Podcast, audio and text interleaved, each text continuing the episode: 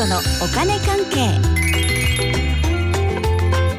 この時間はお金についていろいろな話題を教えていただきます。スタジオにはファイナンシャルプランナーで社会保険労務士の川辺典子さんです。よろしくお願いします。はいよろしくお願いします。先週は景気のいい話ということでね東京証券取引所に上場している会社の決済がすごいということですけども今日はどんな話ですか？うん今日もまあねあの景気がいい話ですね、はい、はい、あの昨日5月22日の日経平均株価。まあ、日経225ですね、うん。225社の。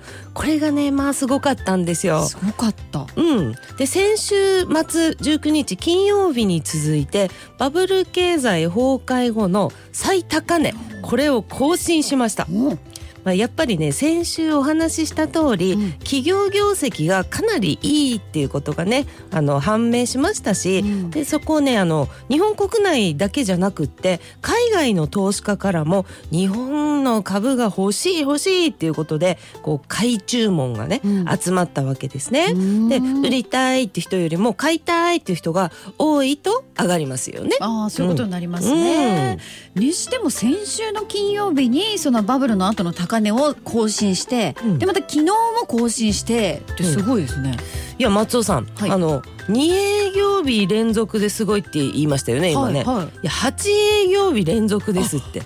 トントントントントンって感じなんですね。そう。ちなみに今朝も上がってるんですよね。えーうんまだ続いてるわけですね。そうなんですよ。ということでねはあ。昨日のね終値、はい。ですけどね終値っていうのはあの取引できる時間帯の最後に売りたい人の希望と買いたい人の希望の額がね結びついて成立したお値段ですけどね、うん。その終値がうん。3万1,000円台だったんですよね。うん。まあ、それってね、はい。1990年の7月以来ですよ。はねえ。あの大体33年ぶりですからね。若者は余裕で生まれてませんから。そうですね、はい。スタッフ梅子さんも余裕で生まれてないです。生まれてないですよ。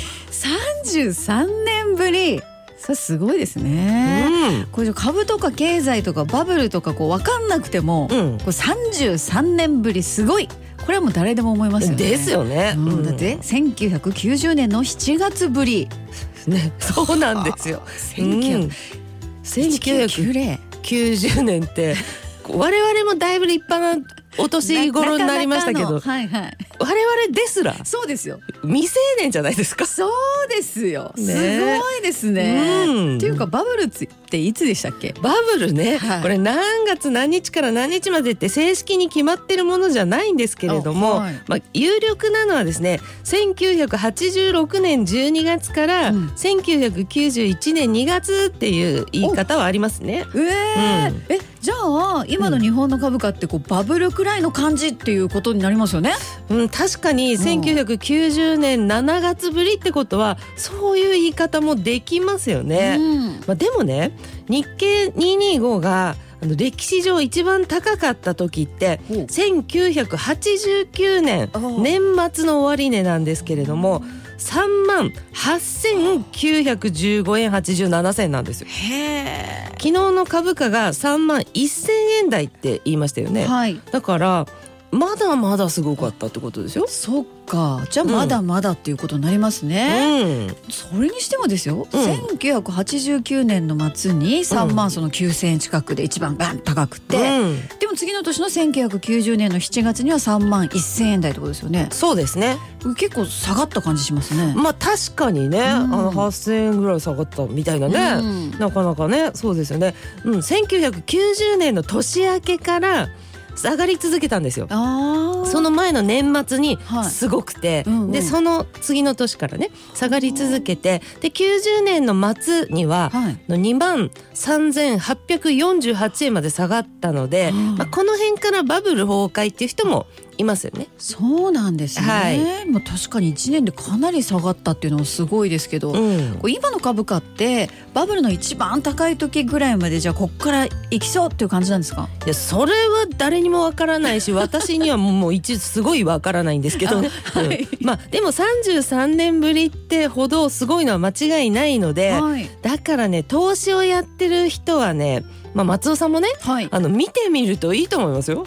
ね。はい。で私もあのイデコ月2万3千円、うんそれとあの積み立て NISA 月3万3千円やっていますけれども、はい両方でねあのプラス100万円ぐらいになっていて。えいやーコツコツ投資していてよかったなーみたいなね、うんうん感じです。はい。それとねもう一つちょっと生々しい話だと思うんで分かりやすいと思うんですけど、うちの母親の話うん。10年以上前だと思うんですけれども10万円だけ買った投資信託がありましてうん。それをね私思い出したんですよ。完全に放置されててもうほとんど忘れられてるくらいの感じなんですけれども。まあでも私がねこういう仕事しているし、まあ、当時お母さんも買ってみるかなみたいなね感じでで自分で選んでもらったんですよ母にね。うん、そしたら、まあ、日本人だし外国わかんないから日本にするわみたいなノリで、うん日本の株の投資信託をはい10万円ジャスト買ったんですよね。ほうほうそうそれを思い出してね、はいそれどうなってんだろうなと思ってで確認したんですよはい。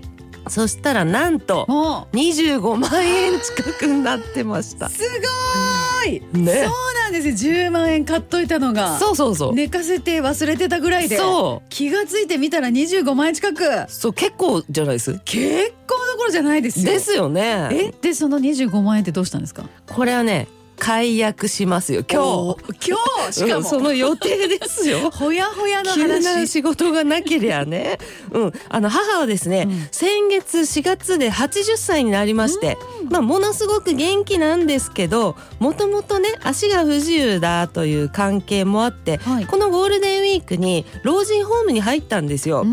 うん。そこでね私はね提案しましてねあのお母様と、はい。あれをと、はいあのあれを解約しましょうよというふうにね言いまして説明したんですよ。そうはい。そしたらね、うんちょっとというわけですよ母が。あれもし100万円買ってたら250万だったの？失敗したなんであんたあの時100万買えって言わなかったの？とかこう言い出したんですよ。まあね、うん。まあまあそういうことになりますね。まあそうなんですその通り。そうです。うん、そしてその後こう言ったんですよ。お。25万のうちうん。15万だけ、まあ、つまり増えた分だけはい。換金して、うん。元本だったうん。10万円でうん。またなんか買おうぜみたいなことを言い出したんですよ。気持ちはすごいわかりますけどね。うんもうね。そうそれでね私もねいやどうしようかなと思ったんですけどね。言いました「もういいじゃないですか」と「ひろこさんもういいじゃないですか」とはい。言ってねうん全部25万ぐらい全部換金して、うん。まあ、2人でねこううんディズニーでも行って、あうん、バーッと全部使っちまおうぜという話をしてね、うん。まあ、今日その予定でそうですか。。はいいどう思いますこの案？いや、思いますよ。それも素敵な使い方ですね。もう全部換金で、うんね松尾さんならどうするかな。ね難しいですけど、まあちょっと残す案もわからないでもないっていう感じもしますけどね。うんうんまあでもパーッと使っちゃおうぜっていうのもあるかも。うん、ねまあねというわけでね、まあ、やっぱり思ったのはね無理のない金額をしっかり見定めた上で今のも大事ですよ、すね見定めた上で投資をするっていうのはね、うんまあ、こういった時代の恩恵を受け入れるためには大事なことじゃないかなっていうふうに正直感じました。本当そうですね。うんうん。だってね33年ぶりの高値、まあ、歴史的ですよね、うんそういうふうにね今ニュースでも言われていますけれども、はいでも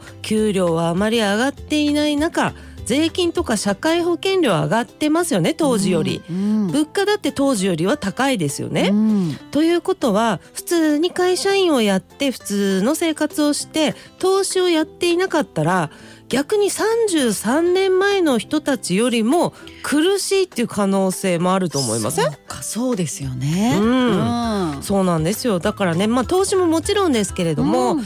あとはまあ会社員一辺倒じゃない働き方とかまあそういった稼ぎ方のアレンジとかあー海外から取り込めるものはないかなって考えるとか、うん。まあ、そういった時代の恩恵を受けられるような作戦うん。そういうのを考える機会にするっていうのもねこういうニュースが流れた時はうん。いいのかな、そんな機会にするのもどうかななんてね思いました。うんいや本当そうですね。時代の恩恵を受けられるような作戦っていうのを考えていく、うん。で投資をする時は無理のない金額をしっかり見極めた上でですけれども、うん。こういうのをちゃんとやっていく乗っていくっていうところもね、うん。すごく重要になってきますよねこれからね、うん、そして差が開いていく。そういうことになりますはいはい、景気はいい話ですよということでお話しいただきました。ファイナンシャルプランナーで社会保険労務士の川辺典子さん、ありがとうございました。はいありがとうございました